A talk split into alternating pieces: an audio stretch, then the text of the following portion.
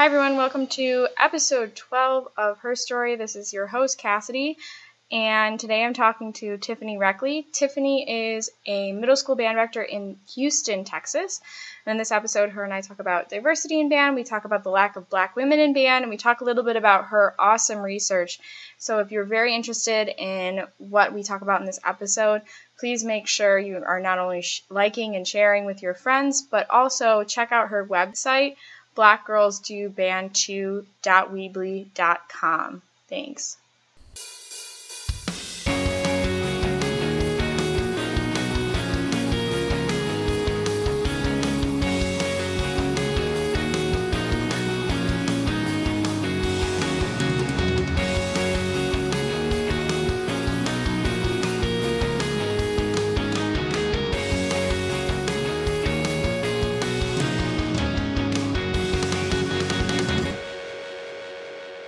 My name is Tiffany Reckley. I am a middle school band director currently residing and teaching in Houston, Texas. I'm a native New Yorker. I was born and raised in Brooklyn, New York, where I started not only my educational journey, but also my journey with music. I was a energetic child to say the least. And so my mom didn't know what to do with me. And she told her friend, Hey, I have this two year old. She's just really energetic and she said put her in dance class. And so my my first love was actually dance. I started dance at the age of two and a half and danced all the way till i was 16 and through that i found like a love of music. I took musical mm-hmm. theater and you know at the time i didn't think much of it but that was really kind of the start of my musical journey. A few years after that, in elementary school, a few of my friends were taking piano lessons. So I was like, okay, I think I want to try that. So I tried piano for a few years. That that wasn't my thing. and so I quickly found out, you know, okay, this doesn't make me as happy. I'm going to stick with dance. But it was something about it that just kind of brought it back. And I remember being in seventh grade, and we took a high school tour and the high school had a band. My my middle school didn't have a, a music program like that, and so I said, "Oh my God, those kids are playing instruments and they sound good, and mm-hmm. they're from the neighborhood and they look like me, and like I'm definitely doing this when I get to high school." So, so I was a little bit of a late bloomer. I didn't actually start playing uh, band instruments until high school. Mm. Um, I took beginning band in high school, ninth grade, and then I started taking choir in 10th grade, and I quickly excelled at both. So it was really exciting um, because I had some really great and nurturing teachers who just saw something in me, and then they helped me see it in myself. And so um, worked really hard, you know, competed in all state and all city, all district for, you know, all the years that I was in high school. And then decided, okay, you know what, this is what I want to do with my life from there, I just kind of, you know, had my mindset. And I had, it was funny, my band director and my choir director were both women.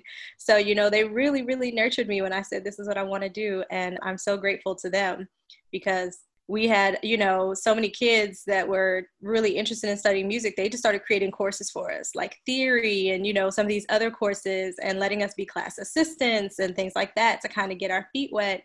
So when it came time to audition, I just, I knew, you know, I knew and I felt it.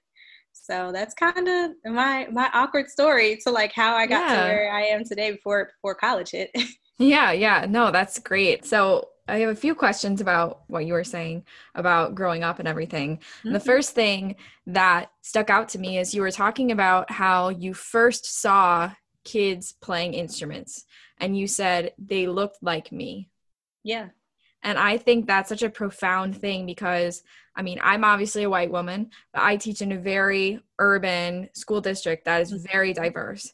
And one of the biggest things that I'm working on is making sure that my students of color are seeing musicians that look yes. like them in order to a retain them and keep them going because they are outnumbered and b to inspire them to think that hey you know what? I can i can do this. And that sort of motivational piece. So yeah. how obviously that was one of the influences and what made you want to start learning an instrument.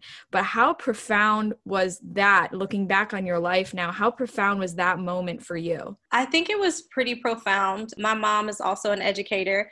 Mm-hmm. so you know being able to grow up in new york city you know there's culture and, and things all around you and awareness and, and lots of fine arts around you. So, you know, we would go, I was one of the few friends of mine that my mom would take us to go see Broadway shows and different things mm-hmm. like that. So, you know, or concerts at Madison Square Garden. Like that was, that was like our life growing up. My mom really wanted us to be exposed. but you know i noticed a lot of those artists and those fine artists and those performers you know they they just didn't look like me and so yeah.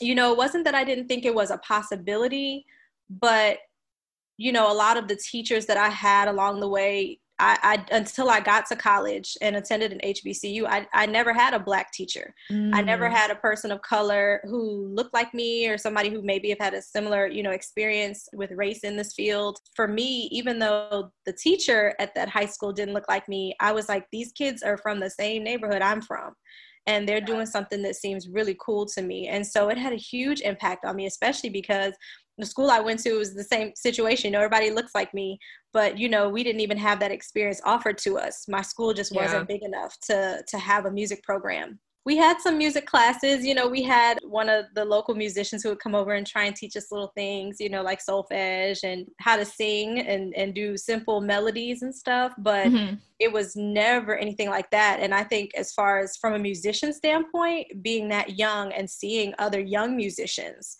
of color yeah. who were doing something that was probably equally as new to them and sounding great and being passionate about it like that, that really put a, I guess you could say, it really put a bug in my ear about like, okay, this is definitely something you can still pursue, you know, because yeah. I, I think underneath it was still there all that time from those days of musical theater and piano. And, you know, I just think I needed to just find my niche. And when I saw that, I was like, oh my gosh, like I could do that. You know, they're doing it. I could do it. So that's kind of what sparked it. And we actually moved from New York. I went to high school in Virginia. It was literally like right at eighth grade year. My parents were like, we're moving. and so, you know, I was like, okay, well, I guess my dream of going to high school and playing is not going to be a thing. But when we moved, they actually had a ninth grade beginning band class. So I thought it was just divine intervention. Like it's yeah. made, its purpose It's for me to be able to do this. So, so that was really cool. I think it's very cool that you went to a program that did start a beginning band sort of thing in yeah. ninth grade because that's pretty unheard of. And right. a lot of teachers are afraid of starting kids later. For example, my school, we were trying to, this past year, we were trying to expand our band program. We started, we normally start kids in fourth grade in my district, but we started, we had a bunch of beginning band kids in the sixth grade band. And so that was a challenge in and of itself, but yeah. there was a lot of opposition about even starting them in sixth grade because now they're two years behind.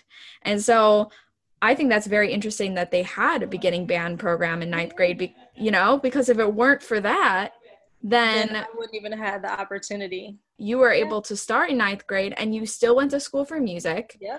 On scholarship too. I mean, I was when I say it's it's so rare and even now that's like why I talk to my kids like in my school because I'm like, it doesn't matter you know, people will say you're the exception to the rule, but as long as you're working really, really hard at this and, you know, you're doing what you need to do, then I do believe it'll work out, you know, because I was yeah. just determined. I was just determined. I, I think I had all my credits finished by like the end of sophomore year or beginning of junior year. And so I just started taking extra music classes. I was doubling up on band and choir and, mm-hmm. you know, wherever I could. And so for me, you know, being able to have the ability to do that too i think that also again lending itself to you know having the extra playing time because i we couldn't afford private lessons and things like that. So you know i just had to find other ways. Coming to school early staying late you know just really plugging in the time.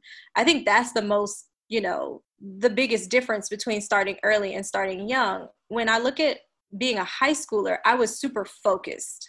You know when you're younger you tell kids to practice, you give them practice sheets, they're like, okay, I'm going to practice. Like, yeah, they're not in that mindset yet.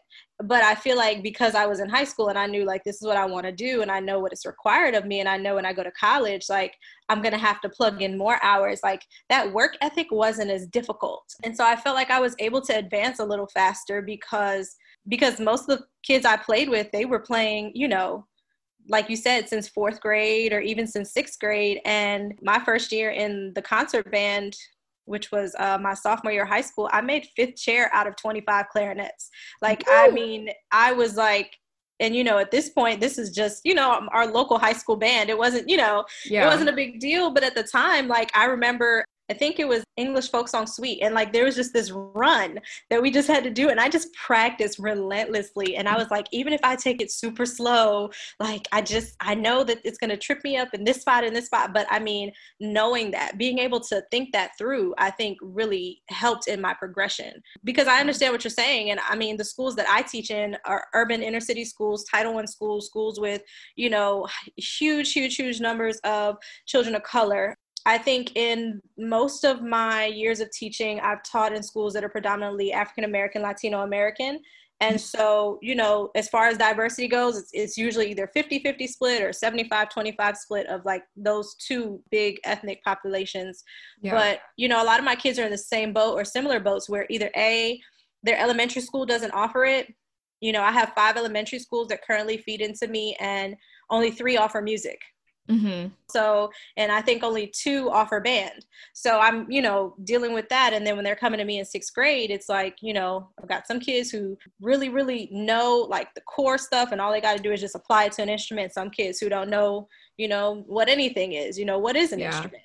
So yeah. for me, I feel like even thinking back to who I was as a student, taking that same mindset and instilling that in my kids, it helps them a little bit mm-hmm. because I know that my kids are behind the eight ball. And I try to teach them like, just because you're starting a little later doesn't mean you can't catch up.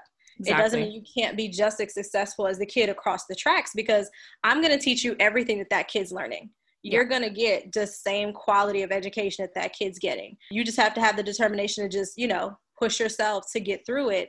And I think that that's kind of the things that we have to really just instill in all of our kids regardless of what they look like. But i know for them to see me as a black female band director yeah. that that is all to itself new. Yes. you know they're not used to seeing that either. So you know because i get together in a room with my colleagues and it's like hey, you know, you know, I kind of stick out a little bit. You know, I've got this big, you know, auburn fro, and then I'm the only black female who might be in the room, or one of two. Yeah. My immediate middle schools, I think I, I was one of two. And Houston ISD, where I work, we have like almost 300 middle schools. I think there's like 100 and something band programs. Wow. Um, and you can probably count us. Oh yeah. Color, you know, on on one hand or two hands. But I think it's a start because I think kids will see that and they'll get motivated, you know? Yes. So yeah, representation is so important. People don't give it enough credit. And you mentioned that you had a female band director and you always had you also had a female choir teacher. Yeah. I'm a high school band director, so I only make up 15% of the high school band director population being a female. And so do you think that because you had a female band director that had some influence on your career path and guidance or that sort of thing or what do you think that influence came um, from to pursue that as a career? I think for me i don't know if it lends itself more to the fact that i had you know really strong great female role models mm-hmm. you know who were my music teachers versus the fact that i knew it was just something i wanted to do. Yeah. And i knew that you know that if i ever needed to rely on a resource or if i ever needed to call someone for support i felt comfortable and I mean, to this day, I still call my my high school band director. I mean, she just texted me literally yesterday, like checking on me, like, "How's everything going?" And you know, oh, I call so her for advice all the time, like, "Hey, I'm thinking of doing this with my kids because I started off as a high school director and I, I taught in high school for several years, and then yeah. um, before I came to teach middle school." And so now it's funny because she teaches middle school now. So, you know, I get to call her and I'm like, what are your middle schools doing, middle schoolers doing about this? or you know something. So it's really great because it's kind of weird. We had similar you know life stories where we both started off as high school directors at the beginning of our career for years and then moved to middle school. So again i look at it more so of i just feel there's a level of comfortability where I could call them, or, you know, even when I was in high school, I could go to them and ask them questions about what it was like. And I didn't feel like they wouldn't understand. You know what I'm saying? Because it's yeah. almost one of those things where it's, it's unspoken. Like, what's it like in college? When you're really thinking, what's it like for a female who's going through a male dominated music program, you know? Mm-hmm. So, it's it's kind of refreshing I think another thing for me, and it just may have something to do with the way I was brought up and where I grew up. I think being in New York City, you know, in the in the 80s and the 90s, there's a there's a lot of diversity there, anyways. But I was able to see women of color doing music you know, Yeah. and doing it professionally. And so maybe not, you know, conductors or sitting in the orchestra, you know, sitting in ensembles, but I was able to see that. And I think for me, it was like a coupling of the two.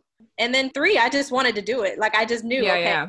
I want to do. So even regardless if I'm the only person who thinks this way or looks this way or whatever, like I'm I'm just so determined. And so, you know, I do think it lends itself to again, they created that space, that that safe Exactly. space. And Yeah. they invested in me. And I think they invested in me because one, I was a young adult, I was a young lady, and they did see that I really wanted it. Whereas Mhm. I don't know if a male director would have taken the time you know, to let me sit in their office and ask them 50 million questions or, you know, let me come in early to practice for my, you know, college auditions or, you know, call them crying when I thought I did horrible on an audition, you know. so, you know, it's Yeah. it's stuff like that. Just that level of support I feel like lends itself from having those those female teachers and those influences. And that's something that even as an adult I try and offer my young female students. And I try to do it with my male students as well, but more so my female students because I know that teaching band, you know, a lot of girls think it's not girly. hmm And you know, I I show them that it is girly. I mean, it's it's it's so funny because it's now like, you know, it's like band director 2.0. Like my band director was 1.0, now I'm 2.0 and kids will be the next generation and you know, they'll make things even more so acceptable and comfortable, you know, for their next Yeah. generation. So, you know, I try to create that just that safe space for them, you know, to kind of feel that same way because maybe my background doesn't resonate with them. Just Mhm. because we look alike doesn't mean we have similar experiences, you know, and I do recognize that as well. I think that, like I said, it's, I don't think they were a 100% influence, but they definitely contributed in a major way to me making the decision to pursue this, yeah. especially through those hard college days of not seeing any women. yeah So- exactly. That was going to be my next question was about your college experiences because you have obviously you have your undergraduate degree and your master's degree from two different institutions. Yes. so can you talk a little bit about what your college experiences were like not only being a female but also being a black woman in music education attempting to be a band director that sort of thing pursuing that yeah I know it's a lot to unpack. So I I knew that I really wanted to attend an HBCU, a historically black college or university. And Mhm. so I kind of started my search there. Um, I really just I had a cousin who went to an HBCU and I knew that it was a place where I could go and feel comfortable and have a sense of community. And again, it's it's someone made made a comment probably a few years ago, and I think it's the perfect sentiment. You have your entire life to be a minority. So yeah go somewhere for a little while where you feel like you're a part of the majority and really again be able to have those connections with people. And so i selected an hbcu that had a bachelor in music program because i knew you know i wanted a specific degree. And so that kind of narrowed it down and i wound up attending xavier university of louisiana which is in new orleans. And it was it actually was not my first choice I I graduated like number 18 out of like 500 something in my high school class. And so, you know, when you're at the top of your class, all these schools start sending you like mail, like, hey, Yeah. come here, look, Yeah. look at this. And I got a postcard from them. And I was like, oh, I've never heard of this school. You know, I'm I'm set on going to this other university over here. You couldn't tell me I wasn't going here. And I looked at this postcard and I was like, oh, this looks like, you know, let's let's look at this school. Let's consider this school. And so when I started looking them up online and doing my research, I was like, wow, they have the program I want, you know, it's in New Orleans. I think I could live there for four years, you know. yeah Coming from, you know, I got to move away from home. I have to just be considerate, like, hey, you have to live somewhere else for four years. So consider that. And, you know, it just seemed like they had really strong values that really resonated with me. And so for me, I was just kind of like, okay, let's dig deeper everything from setting up the the audition to you know getting there and i'll say it like this i had another audition at a, another hbcu the week before and i did terrible but it was the school i wanted to go to for four years. I knew i was going there. I mean i had the t-shirt and everything but when i got there i was so nervous. I just like it was me and the band director and we were in his office and you know some of those private studio offices are super small. Hmm and so, you know, I was already intimidated and nervous and shaking, like, oh, I finally made it. And I just, I totally bombed that audition. And I'm standing there and he hands me the first clarinet part to the Nutcracker. And he's like, now sight read. And I'm like, I've never seen these notes before. What do you mean? Like, you know, and I knew I was going to have to sight read, but I mean, I think I was just mentally already broken down that like I couldn't even get through that. And so the professor leans back in his chair and he says, You know, I could tell in the first 30 seconds whether you were the quality that we were looking for here, and, you know, so on, so on, so forth. And I think my heart just like sank. And I was mm-hmm. like, Okay, well, you know, and I had another audition at, a, at another big university in the same area, like the same day. I wound up canceling. I was like, like, you know, this is just not for me. Like I knew in my heart of hearts, when you're supposed to be somewhere, those doors will open up. That's my belief. So a week later, I get to New Orleans and we take the tour of Xavier. And New Orleans is beautiful, and you know, palm trees and great yeah. weather, and the energy was just right. And I get to the music building, and one of the professors walks up to me and he's like, "You're gonna be great. It's gonna be fine. You know, we just we're just in there just listening to you do your thing." And from that instance, I was like, wow, this was a totally different experience. So yeah. I walk into my audition and we were in the recital hall, so there was space and I could breathe. And, you know, there was a panel of all my future professors and you know they had a pianist and he was like do you have the accompaniment and i said yeah i have it i've never played with the accompaniment before but here's the sheet music and i give him the sheet music and that was the first time I had ever played with an accompanist. And he he leans over afterwards. He's like, you know, have you played with the piano before? And I was like, no, that was even my first time hearing it. He was like, you followed along like so well. He was like, can we just do one more section? He was like, let's just do this and see if we can sync this up. And I was like, okay, sure, you know. And it felt yeah. like as a as a kid who's coming, you know, 17 hours from home to a you know a different place, that changed the trajectory for me because yeah. for me i i saw a group of people who were not seeing where i was at that moment. They they they knew i was a scared high schooler and they'd seen enough auditions but they saw that i was able to be taught. I was able to be mm-hmm. coached. I was able to listen to what they were saying and respond to what they were asking me to do. And i think that's the difference that it made for me. Yeah. And that's the difference i try and get my students to understand too. Sometimes when you move on to another level there's a lot of directors who are not gonna they're not going to accept where you are. They want you ready made they want you here and i don't think that that's always a reality because i feel like we have to look at our students from the standpoint of are they able to do what we're asking them to do? Are they able to be taught? Because my job as an educator is to grow you.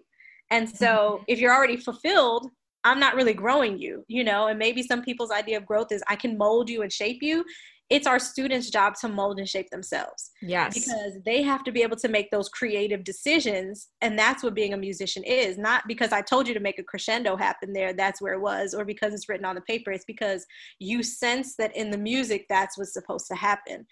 And so I try to think back again to my experience in my auditions. And, you know, I feel like that audition is what sealed it for me. And i had an amazing time throughout my undergrad. Xavier has a super strong program. I think it's just such it's such an impactful program. The professors were awesome. You know they they make you know what you know. You know what i'm saying? Yeah. they do not they do not skimp. It's just a testament to how they wanted us to be prepared I wish Xavier got more credit for their music program than they do because again, it's a super small program. The university is known for their sciences and getting kids into medical school. And so, but it's it's really got a special place in my heart. And when I walked into my first classroom day 1, I remember calling up my theory professor who I couldn't stand. I I thought he was just so cruel to me. and I called him and I thanked him. And I said, "Thank you for just staying on me and being so hard on me and making sure that I knew what I knew so that when I walked out, I was prepared." You know, yeah. and I was able to walk into my first classroom being prepared. And, and as a high school director, fresh out of college, you know, your students are within four years of you, four to five years. Oh, yeah, I know. you know, that can be a little intimidating in itself, but I was able yeah. to walk in there and be a total professional. And I'm so thankful for that. And I think that my undergrad truly prepared me for that. Again, had a lot of professors who just took me under their wing, but I was one of two women of color in the entire music ed program. And we were the last two females to graduate and that was going on 11 years now. They haven't had any other young ladies who've come through the music education program, other programs, performance, of course, and things like that, but you know, not very many who come through music ed, instrumental. And so, you know, when I graduated from there, again, another group of resources, was able to call them. Even today, I had a professor check on me last week, like my mentor from college. He was like, How you hanging? You doing all right? You know, or anytime I go back to visit, I'm in his office looking through his bookshelf, like, you got any new books? And I'm always swiping a book or something like that. I'm like, I'll bring it back next time I come back. You know, even still, I just feel like it's such a sense of camaraderie. And, you know, they've invited me back as a distinguished alumni. And so I talk to a lot of the undergrads yeah music ed about like what it's really like when you come over to this side. And so it feels good to be able to give back as well. You know, I've sat in and performed with their ensembles a couple of times since graduation, so that feels good as well to kind of connect with the students there. And I feel like that was the perfect decision for me as an undergrad. When it was time for me to go to grad school, I was actually in grad school for counseling because I figured, okay, if I ever don't want to do this anymore, what will I want to do? And I was like, mm-hmm. maybe I'll be a school counselor. And I was like a year and a half through the program, and I was like, okay, this is good. I'm learning a lot of good stuff I can use in my classroom, but like, uh, it's not, you know, it's just not me. I, yeah. I just knew it wasn't me. And at the time, I had just recently moved to Texas. I had dropped down and started teaching middle school so I could finish my graduate studies. And I mean, UNT, University of North Texas, they sent out this email through TMEA and they were like, hey, we're starting this new master's program. And I think it was like October, like the first October I had lived here. And I was like, I'm applying today. And like I went on and like I applied and and I got a response from one of my professors there who wound up being my mentor and still a great mentor. And that experience in itself was amazing. So it's a yeah. summers only program. So you spend three summers on site six weeks and you receive 12 credits each year and so it's really it's a lot of work it's a lot of work oh yeah um, but because you're basically doing like a week and a day and you're in class and it's really intensive but the pedagogy and just the you know the resources i walked out with and you know everything from my capstone program and just my love of like research and really finding my voice. I feel like when i got to unt i was very afraid of who i could potentially be. Mm. and then when i graduated i was fully aware and fully confident in who i am as a black female band director. And you know, at first I was kind of a little timid about that. And my professors were like, no, if that's what, like, let's expound on that. And they really pushed me to step outside of the box. And they were like, you know, do you realize how amazing you are and the things that you've done? And like, you know, you know, most directors wouldn't have even taken some of the risks you've taken or, or done some of the things you've done in your career, but you seem to take a challenge and just run towards it. Yeah. And I, you know, I was like, well, I don't think of it like that. I just think of it as that's part of me. And, you know, they're like, no, like, like really dig into that. And so I think that experience was totally different for me because for sure, you know, at that time I'd been a director for several years already. So, you know, I was just kind of like, what else is there I, I can pull out of myself mm-hmm. to, to realize about myself to be able to give to my kids and become the best educator I can be. And so that experience to me was just again it was awesome i wound up meeting so many different people i got to present my research at the state conference Ooh. i co-authored a piece that was published with one of my professors last year yeah because we're in 2020 last year and so you know i've just you know and since then i've done other writing and other research and you know my website for my capstone again it's just going to be something that continues to grow and be added on. And so i really kind of found my voice and i really found the voice that i can champion for my kids. Yeah. And that i think was the most important thing that i took away from being at north texas was you know you can be this great musician. I mean i never thought i'd even be good enough to get into north texas and like here I am. And later they told me I was the first person accepted to the program. Woo! So, yes, Tiffany. Yeah. awesome. Yeah. So not only that, I also was the person who stayed the longest. I got 40 hours because I stayed to take an extra psychology and music course, which I should not have done, but it was great. I mean, I mean, I will say this from that, I, it, it definitely changed my perspective. I shouldn't say that because the class was just really like, I was like, I'm done, I'm done, mm-hmm. done. But I, I literally stayed and it taught me so much about how I look at my kids and the expectations that I give to them mm. and where those expectations are coming from. And it helped me challenge my own thoughts. So yeah. I'm kind of glad I took that last class. But even, you know, everything from, like you said, the way we prepare them to the way they practice to yep. do they know how to practice? and and you know we're asking them to do things in ensemble that when they're at home individually practicing they don't line up so yeah. how do we connect the two and you know so it was it it allowed me the ability again to just start questioning so many things and really just expanding my thought process so I think the difference between undergrad and grad is undergrad definitely strengthened who I was as a musician and solidified who I was going to be as an educator. And then going to grad school, it really just helped push me as a person and make me an even better educator and um, and be able to stand on my principles and not be ashamed about standing on my principles and the things I believe in and doing what's right for the kids that I teach.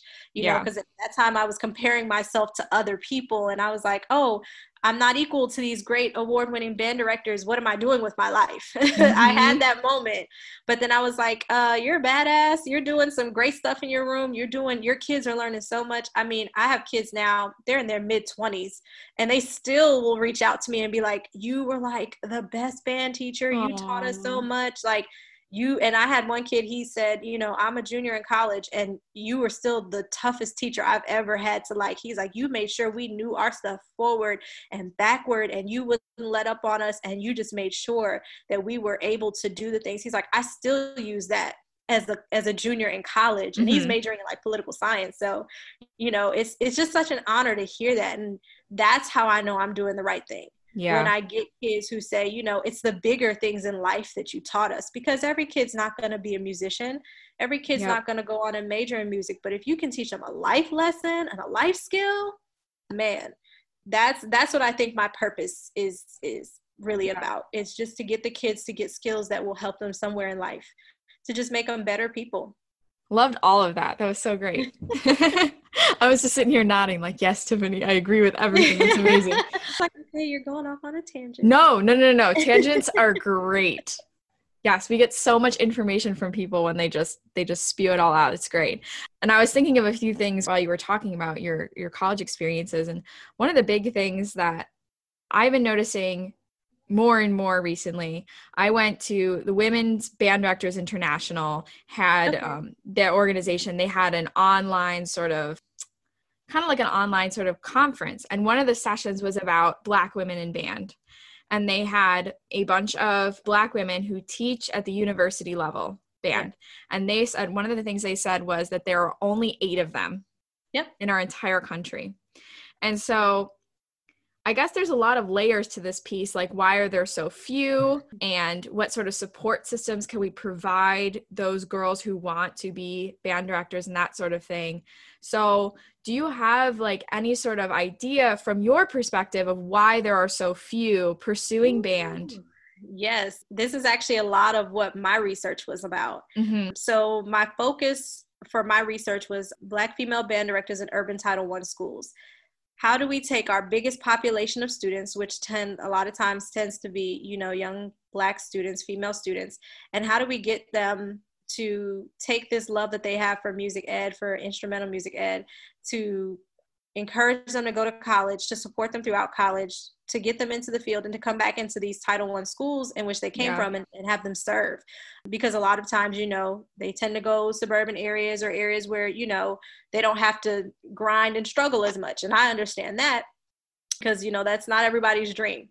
And so you know but one of the things that i really noticed is it's in that part of one really finding those students you know and sowing into them as students even if they're yeah. in fourth grade or, or sixth grade or ninth grade if you see the student who has the potential to be a very strong leader in, in music education you nurture that. You know you you sow into them. You give them words of affirmation and positivity. And you know i think sometimes just hearing you know a teacher say you know what you give really great instructions as a section leader. Have you ever thought about like studying music? Like you'd make a great music teacher. Yeah. You know, sometimes they'll they're in middle school. Well, my middle schoolers now, they're like, no, that's not what I want to do. But I mean, think if you were to hear that for several years in middle school and then you get to high school and you realize like, hey, you know what? I could really do this. This is something I'm passionate about. And you hear it there and then you get to college and you know college is hard as heck anyways you know music ed is one of the toughest majors i think it's like top five or something like craziest, most crucial majors. And, you know, you're, of course, doubting yourself as, as a person of color is probably again one of just a handful of females in a program. And you you know you need that encouragement. You need that motivation. So you know who's there mentoring you and supporting you in that? And then you get out and it's your first year and you're like what do i do? You know who do i go to? And a lot of times i'm noticing you know depending on where you go a lot of people who are teamed up with mentors are not necessarily equally yoked with their mentors.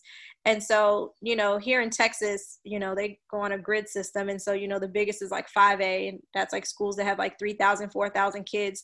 And sometimes you compare, you know, those big huge school directors who have like a probably a $50,000 budget for directors on staff say I was a first year teacher, you're pairing them with me. I'm at a very urban inner city Title One school with like maybe 500 kids, yeah. and I'm the only director. I don't have any assistants.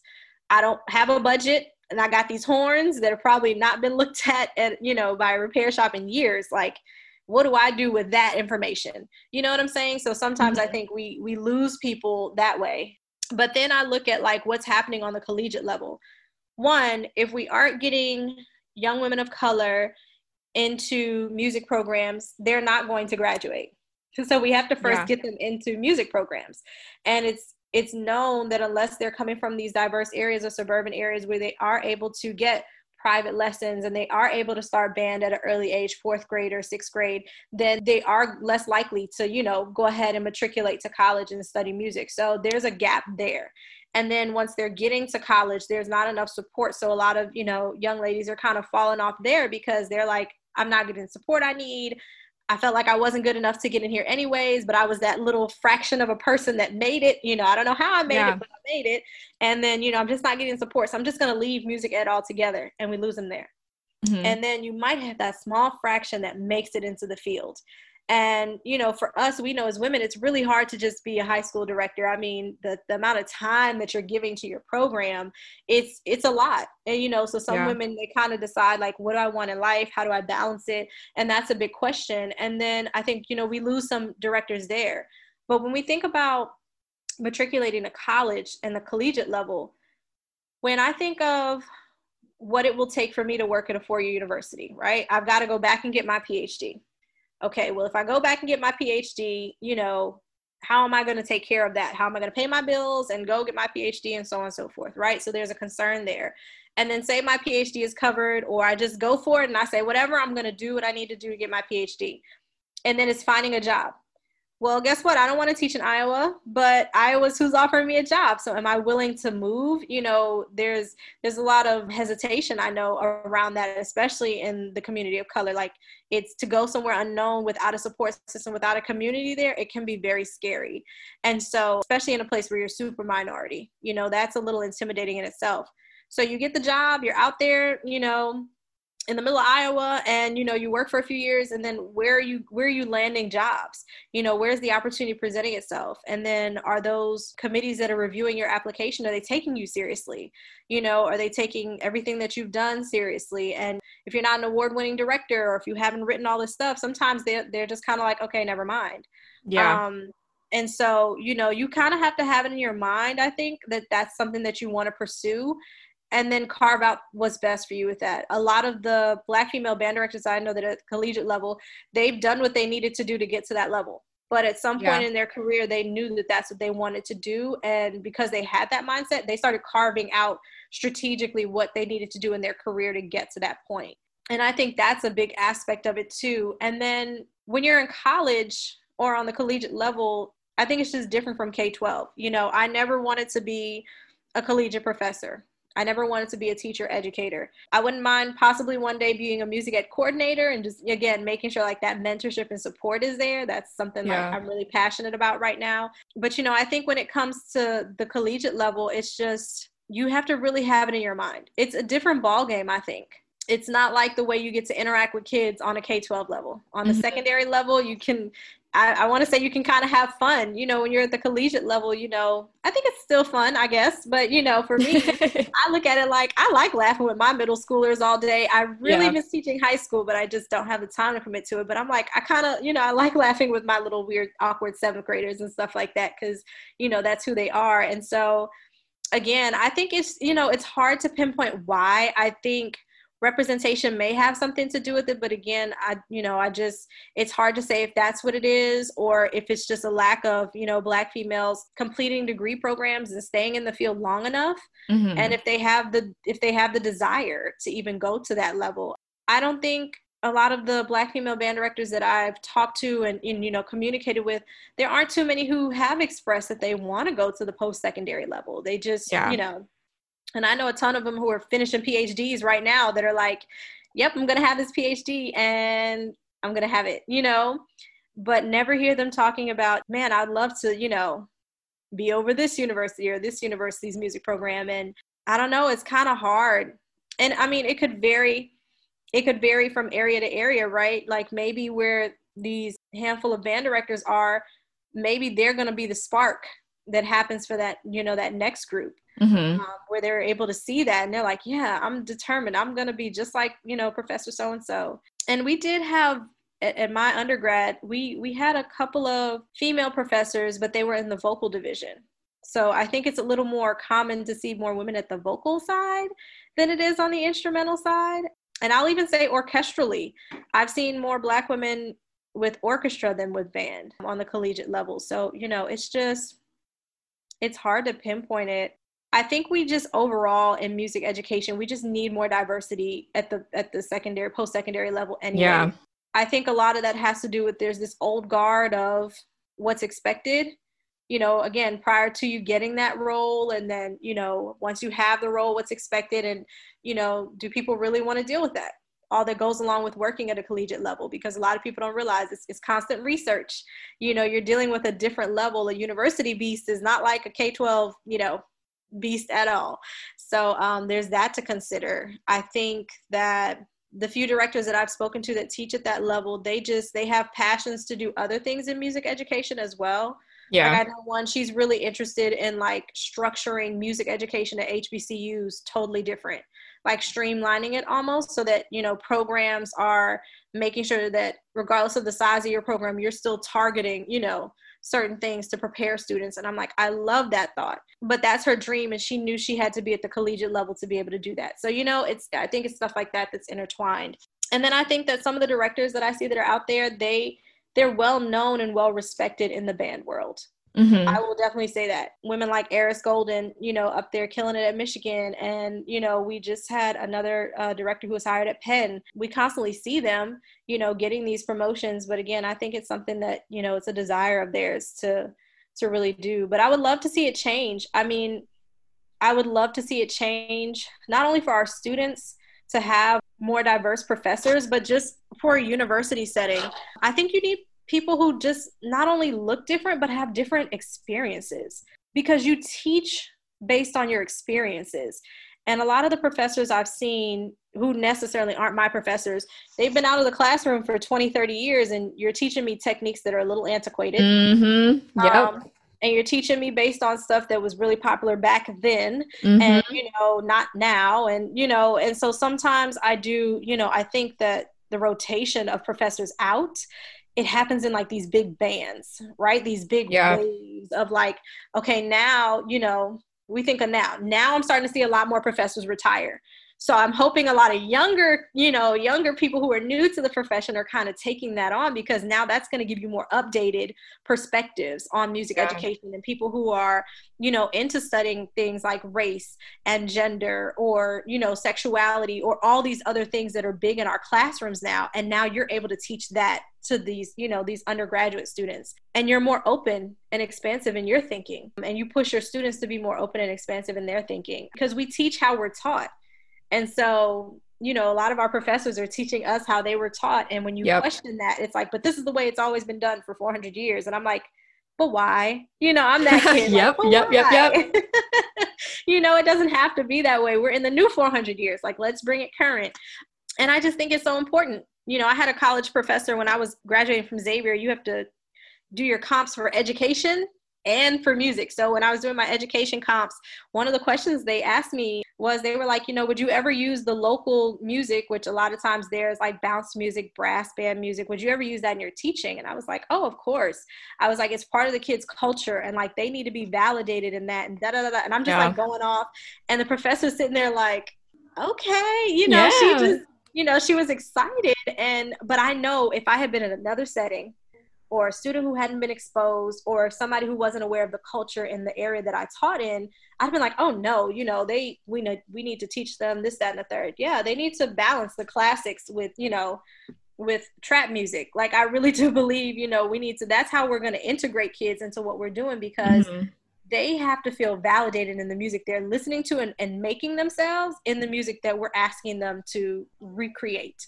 You yeah. know, and so I think that you know, again, it's it's it has everything to do with goals you know and but i'm hoping to see more professors again who just who can give a more diverse outlook on what it is to be at that level. And then maybe that will inspire people you know to yeah. kind of go to the collegiate level. And they're like okay i can come up here and be free thinking and you know challenge other people to, to you know think about things in a different way. But i don't think we really see that. I think right now we just see a lot of regurgitation of the same stuff. So you know oh yeah if you're not interested in that or you're not interested in like flipping some tables then you know that's that's kind of what we're going to be seeing so so i think the women that are there you know they're interested in, in you know shaking some things up so you know i'm yeah. excited to see what they they do and and other women of color you know because i think of my experience as a black woman but i went somewhere and there was a young lady she was hindu think she was Hindu. And I was like, wow, like, how do you feel? You know, I know how I feel, but how yeah. do you feel? And, you know,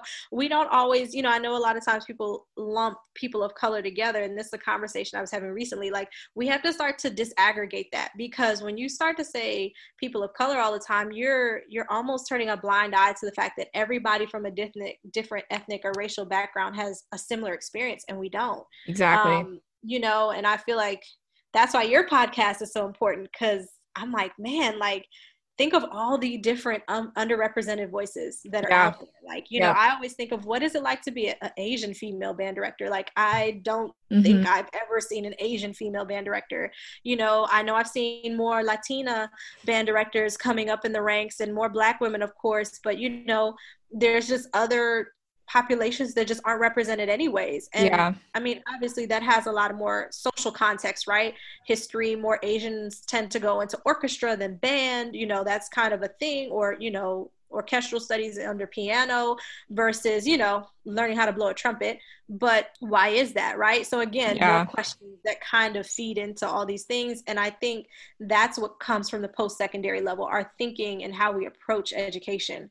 So until you've got some people who are ready to charge up the old guard and shake some things up, and those people are ready to retire, mm-hmm. I think the universities though just have to be more willing and accepting to take a chance on people too.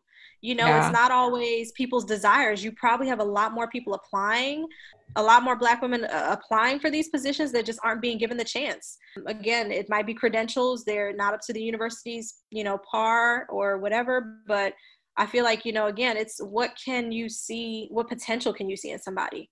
You know, and yeah. maybe not what they're coming to the table with, but what they can bring to your table to make it better. So it's, I know that was like a roundabout way to get back to the point, but I mean, I think when we're talking about more black females in the on the collegiate level, you know, again, it could it could go in so many different ways, but there's so many other things societally that I think impact that.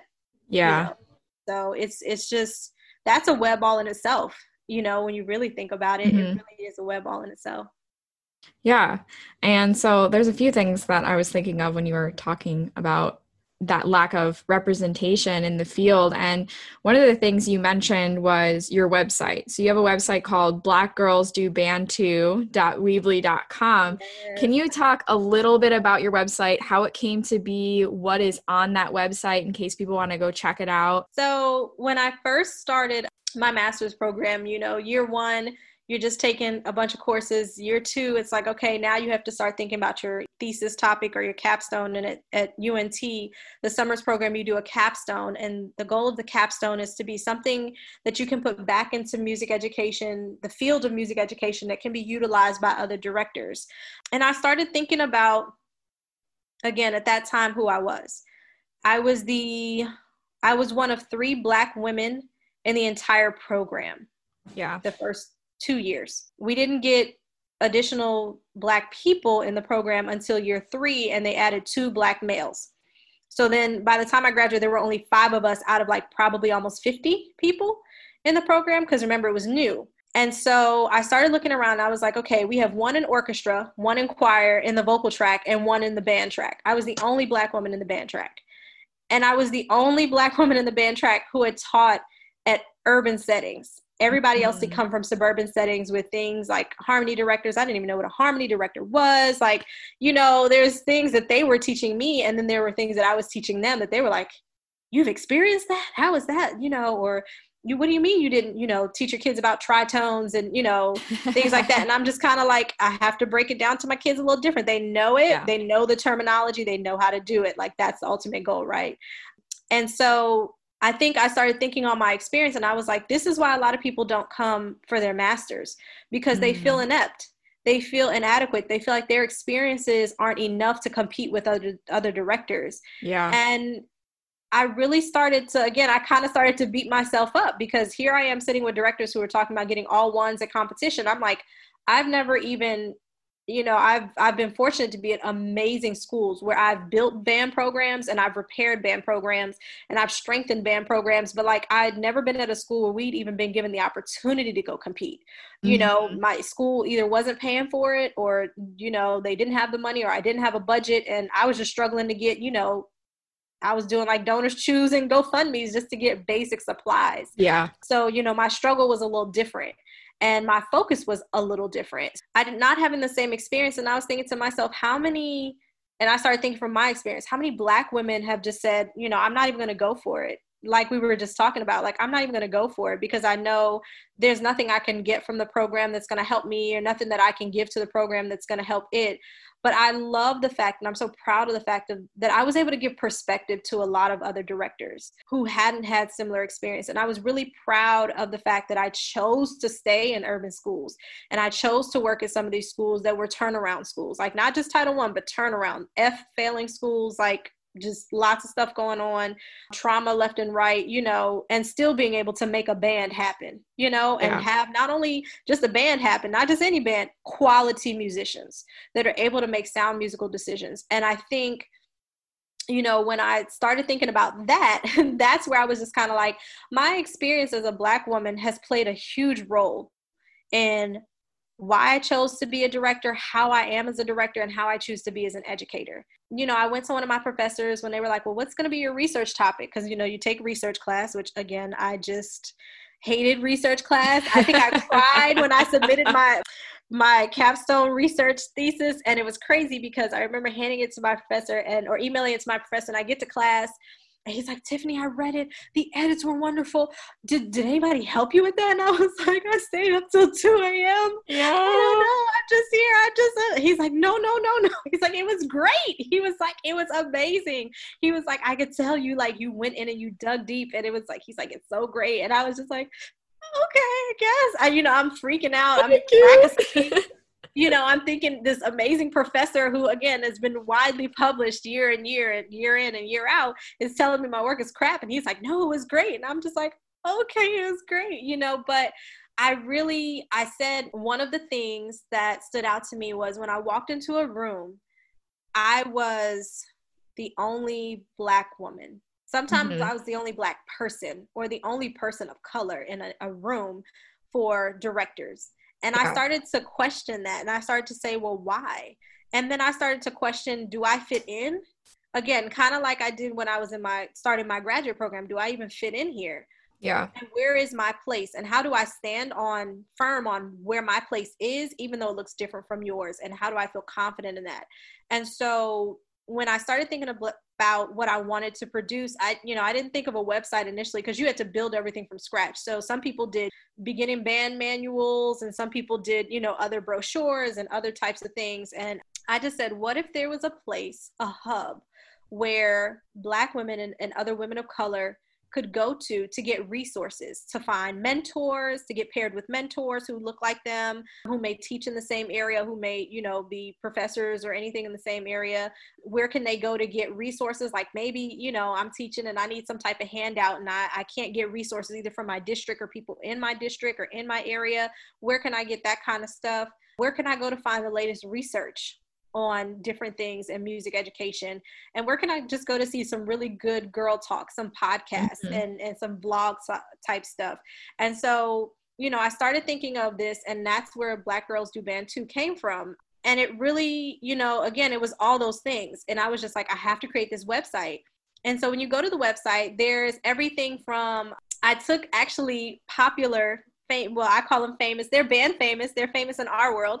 Um, i took these black collegiate directors and, and famous black female conductors from across the country whether they were band or orchestra and i'm i put them into these inspirational posters.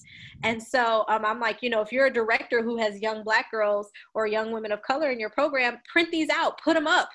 If you're yeah. not the representation you should still be sticking you know or or join the you know Minority Band Directors National Association.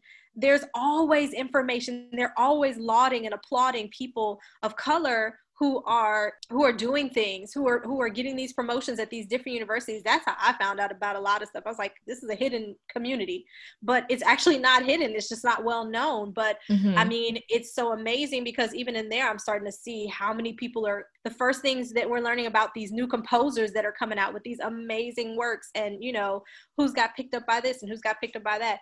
If you're just in that group you can find information, print it out, put it up on the wall, do a college board, and then do a board on like, you know, people of color who are doing great things. And so I started that mentality of like, okay, this is something that directors can use to create representation in their room when they're not the, the representation of their kids. Because I think that even that's qualified, or even showing them you know this is what people do. For my students you know we had to teach online. So they had a project where i gave them different bands and they had to rate the bands and they had to give feedback on positive constructive criticism though yeah. on how you know those bands could get better or uh, backing up why they gave you know those bands the scores they gave. And my kids so enjoyed it. But i mean again I, I was showing them visuals of this is what it looks like as a professional performer, as a pre professional performer, as a high school performer, as a college performer, as an orchestral performer, as a concert band performer. Like, and so they, again, representation, right? It doesn't have to just come from the person in front of them. And so that I had that in mind. And then again, I, I interviewed some amazing Black female band directors from urban Title One schools who were at the time in not just to kind of see if we had similar experiences. That was really what my initial thought was. Do we even yeah. you know, are we connected some kind of way? Is it's like a sisterhood of traveling pants where we just some kind of weird way we all like share, you know, the same, you know, same item of clothing, you know, no matter where it goes. And throughout those interviews, I talked a director who had been teaching for like 30 years out in Oakland, California. Yeah. Similar experiences blew my mind. And she had been teaching for 30 plus years. Another young lady who taught out in Chicago, Illinois, again, so many similarities. And I'm like, you experienced that too? Oh my mm-hmm. gosh, I'm not suffering in silence anymore, you know? So, you know, and then I had the chance to speak with another and she's now earned her PhD this year. I'm so proud of her. She defended her dissertation, but now she's actually a collegiate professor on the East Coast as well and in the North Carolina area. But, you know, even having her, hearing her story of going from being a middle school director to a high school director to a collegiate director and like what that journey was like. And then you know asking her questions similar so many similarities. And so i felt like okay i'm not the only one in the room. I may just be the only one in this room but mm-hmm. there's like a whole group of us who are having similar experiences and so bringing that to the table just so again it's a it's another visual it's it's you know it's a series of vlogs but you get to see this interview and you get to kind of see the connection happening because i didn't know these women prior to i just like sent out you know had my irb approval and sent out my stuff and you know people when people said they were interested in interviews i was like somebody actually is interested you know and yeah. i didn't know how it was going to turn out to be but by the end we just felt so connected. Like i just felt amazing about that. And i w- i'm hoping that that's what people get out of those vlogs. The research that i used to back a lot of the thoughts and the research that was presented when i presented my research at the state conferences up there lots of good articles and good writings that were coming from professional journals about why we don't have a lot of black women in secondary education and, and mm-hmm. why we don't have a lot of black female band directors in urban title one schools. There wasn't any research Yep. I had to piece it together. You know, when you type in that specific, you know, you can't get it. So I had to look at it from different aspects the social aspect of why aren't there black women, you know, in more um, urban settings? You know, why aren't there more black women matriculating through, you know, post secondary programs? You know, so I started using that to to pull together, like to use it as the the egg and the glue to really kind of help bring my thoughts all together. And all of it really it made sense, you know. Once yeah. you think of a lot of black women are coming from like I said, unless they're coming from suburban or or areas that are a little bit more affluent or more diverse areas, because now suburban and urban are they're kind of synonymous depending on where you live. But you know, just more diverse areas or where they they kind of have a little bit more privilege to be able to do things, whether they experience band earlier or they have people who look like them, or they take private lessons and they're super ready when they get to college. They go to these top colleges and bam, you yeah. know they have a different experience and sometimes college shapes your perspective too and you come back and you're like okay i don't want to work at a school like the one i came from where somebody like me because i didn't have that experience as a kid it wasn't even afforded to me i'm so passionate about coming back and working in these schools mm-hmm. and one of my friends she was like well why like you could you're so talented you could go work at any school and do all these great things and i'm like because then who would be there for the kids i know yeah. i know who i am I know I'm going to support these kids. I'm going to champion them. Like they need that. They don't have a lot of that in their lives. They don't have a lot of teachers on this campus who even are like that. I was like, and then if it's not me, you're going to have a high, I know what it's going to be. It's going to be a high turnover. And then they're going to just not have anybody. They're going to shut the program down. Yeah. So I look at that as it's my obligation almost as a Black woman to come back into these Black and Brown communities and to serve there because I know that there's value there and I know that those kids deserve just as equal of an education. And so, because when I came into the field, I didn't have a mentor, you know, I wasn't assigned a mentor. I relied on a lot of my previous professors, but I had to create a lot of things on my own, or I had to go find stuff or piece it together. And so on the website is also like a hub of like different things that you could use to you know give to parents. So like parent letters what do you do on like the first week of school when you're doing you know instrument testing? What should you be sending home to parents you know or what should you be doing you know when it's coming around to a recital yes you have to put that program together but how do you go through planning out a full program? Yeah. um, or how do you even you know draft up you know logistic sheets right? Like just the business aspect of it. You know how do i put logistics together?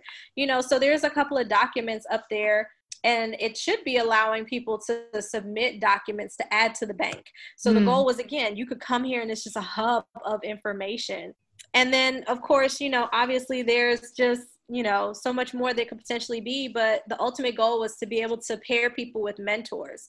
Because a lot of times you know there are these great and outstanding things that are happening with the state organizations or even local district band director groups who you know they have great ways of pairing with mentors but maybe your mentor just doesn't understand you or they don't yeah. understand your experience or they don't understand why you're choosing to teach where you're teaching. And so sometimes just to have somebody who's not going to go back and forth with you about the choices you're making as a professional. If I graduated from an HBCU and I'm teaching at a high school and they're not doing corps style, I'm choosing to have them do, you know, show style, like I don't need my mentor telling me, well, your kids should be doing this, and this is why you're not getting ones. Your job as a mentor is to say, well why don't you make sure your kids if they're not marching clean that they're playing clean because then you can mm. at least improve your scores there. Or if they're playing well okay maybe we need to work on their tone quality. Maybe they're just playing super loud and super great but there's no you know inflection in the music.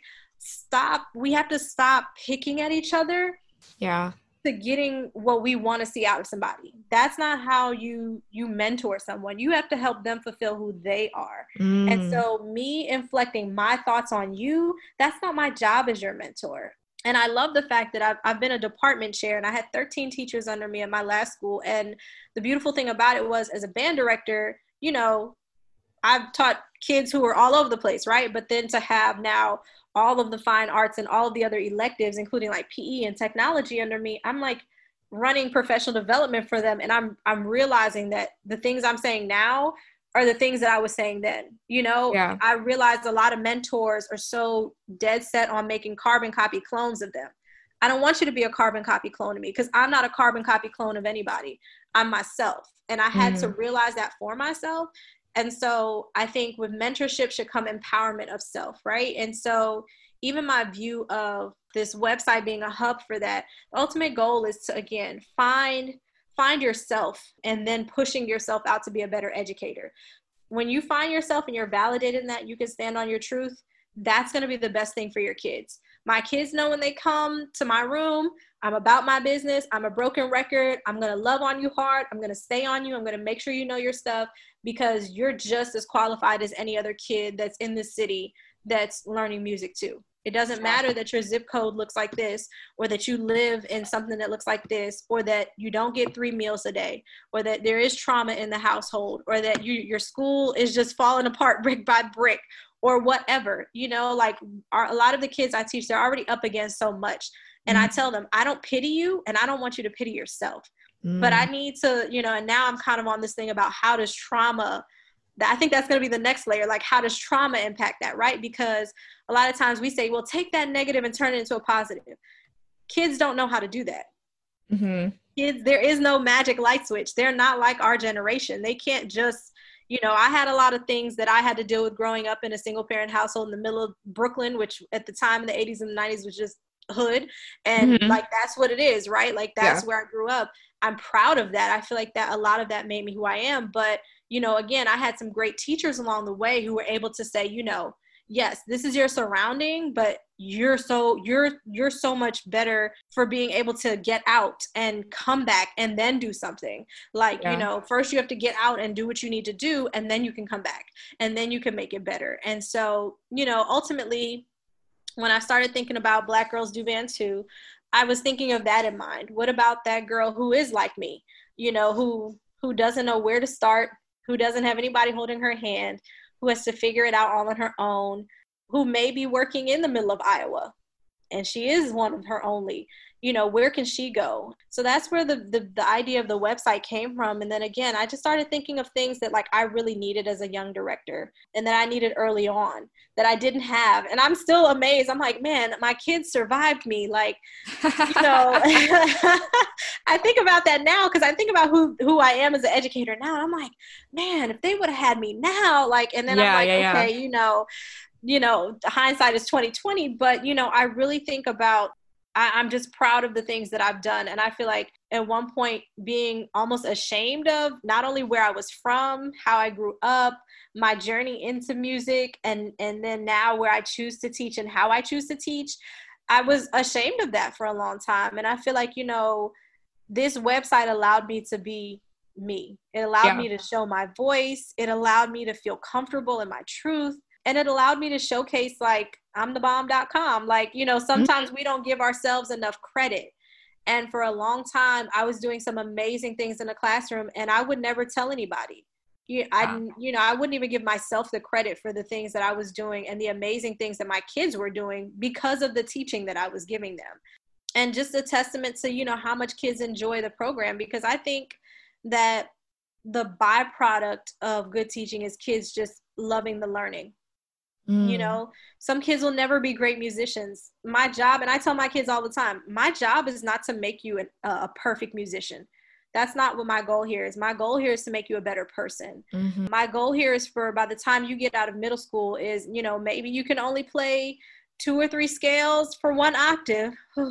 you know, and as much as the, as much as the inner me is like, but you should really be. I'm like, yeah, I just care that the fact that you you've gone from being a squirmy little sixth grader to now an eighth grader who can consistently come to class and you're prepared and you're knowledgeable and you know how to use your vocabulary correctly and you know how to effectively communicate with the people around you. That's my job. Mm-hmm. And I feel like there's a lot of directors who are like, but that's not all you do the kids learning is the byproduct of how good you teach and how much fun they have in the learning. That's another byproduct of how good you teach. Yep. so you know a lot of times we think we have to pressure our kids to do stuff. That's the opposite way. It's we're not supposed to pressure them. They'll feel pressure on themselves because they want to rise to the occasion. Mm. you know i think i've had really great solid band programs because i've never wavered on those high expectations and i've never let kids sink to that point where they just kind of you know, kind of float at the bottom. I'm like, nope, you can stay there, but don't stay there too long. Like we've got to get it. We've got to do what yep. we need to do.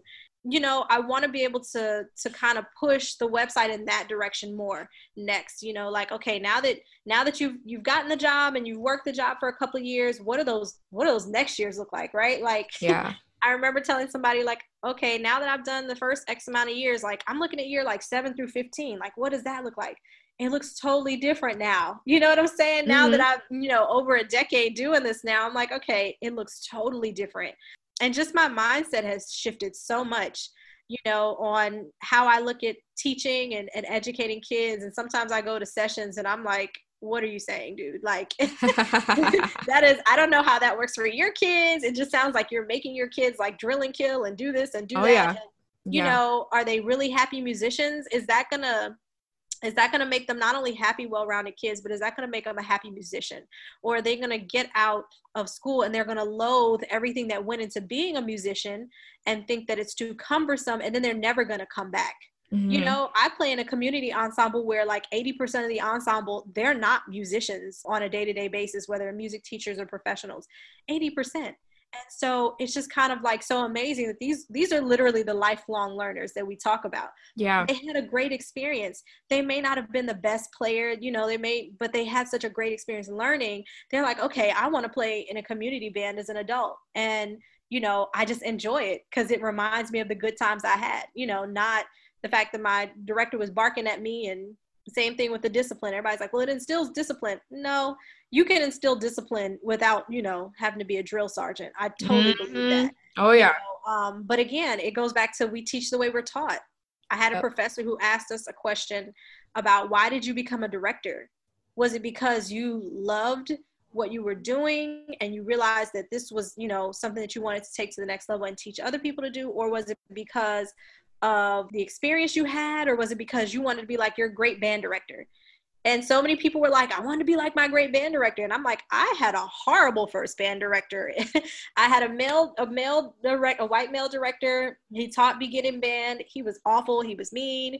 He was, he mm-hmm. acted like he just didn't want to teach the class. Like he just, you know, they made him teach it.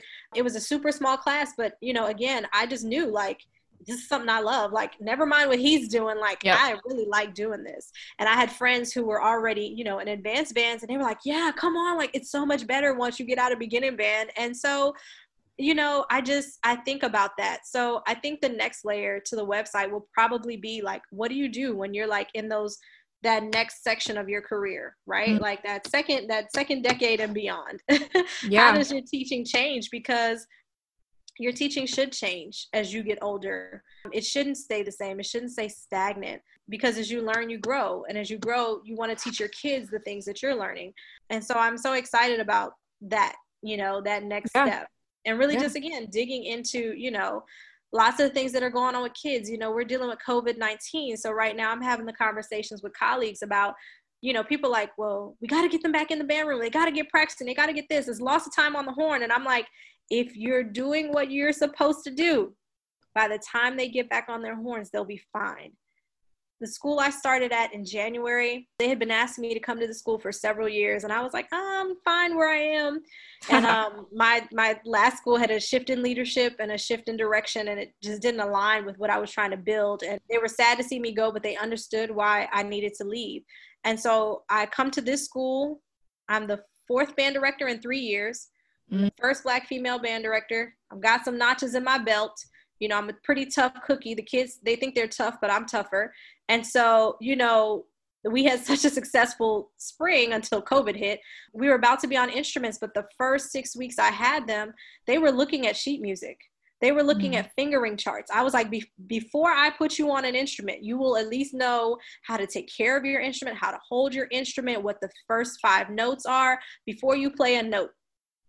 And I was so fortunate because once I started handing out instruments, kids were like, oh my gosh, like I know how to hold it. I remember how my first five notes go. And I'm like, yeah. Yes. And it was such an atypical way. If you walked into my band room during week four, you were probably like, what the hell are your kids doing? what are you teaching them? This is not, where's your essential elements book? And I'm yep. like, no, I want my kids to be able to say, because they've had such traumatic experience with other band directors because they have such a loss and trust in the system of adults in this room and of the, the art that we're producing i've got to structure this a different way. I can't just pull out a book and say read it. You know we have to go through some rhythm exercises before i can give you a fingering chart and then i can give you a fingering chart and we can talk about instrument care and then i can put you on an instrument no mouthpieces and you can just get used to the you know the dexterity. So i really had to start thinking about that and that's where i think a lot of directors fail. They stop trying to push themselves to think of what can i do better? What has to be different to meet my kids where they are? And so i just want to keep again loading all that stuff onto the website so that it can just for people who are having the same realizations who are in the same sisterhood of traveling pants as me they can they can say okay wow. So I, I am thinking about that. How do you go about doing that? Or oh i never thought about that before you know? And then that's that starts the dialogue you yeah. know i think that's what it's all about being able to learn from each other so yeah, so everybody should check out her website, blackgirlsdoband2.weebly.com.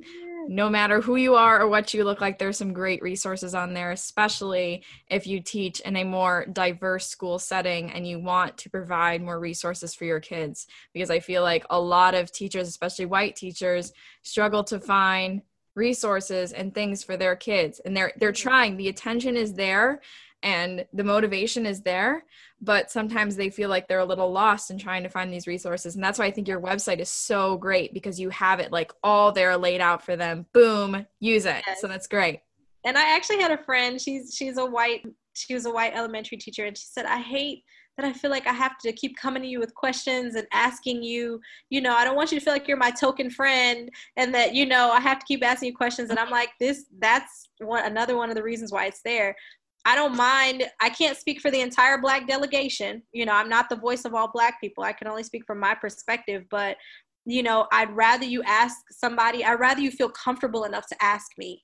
Yeah. You know, because as a professional colleague, I should be able to share that with you to help you get a better understanding. You know, even little things like hair. Like I have the conversation about hair all the time. You know, what what should you and should you not do about kids, black kids and their hair, you know, mm. and you think of something so small where people don't think about it, but I'm like, you know, don't get curious one day and just, you know, if a kid has dreadlocks, just go and touch like ask you know it's it's hair that's growing from their head it's a part of their body please don't you know do things or like what's culturally inappropriate versus what's mm-hmm. culturally appropriate you know different things like that. I mean again i think we need to start having those conversations as colleagues because yeah. it's so important. That's how we're going to move each other forward because if we're not having the dialogue where are you getting the information from Mm-hmm. Right? People of color have to start sharing their stories and sharing their experiences to help our colleagues who are probably not from the same background. That's the only way you're going to understand. And then still understanding that everybody's background is so different.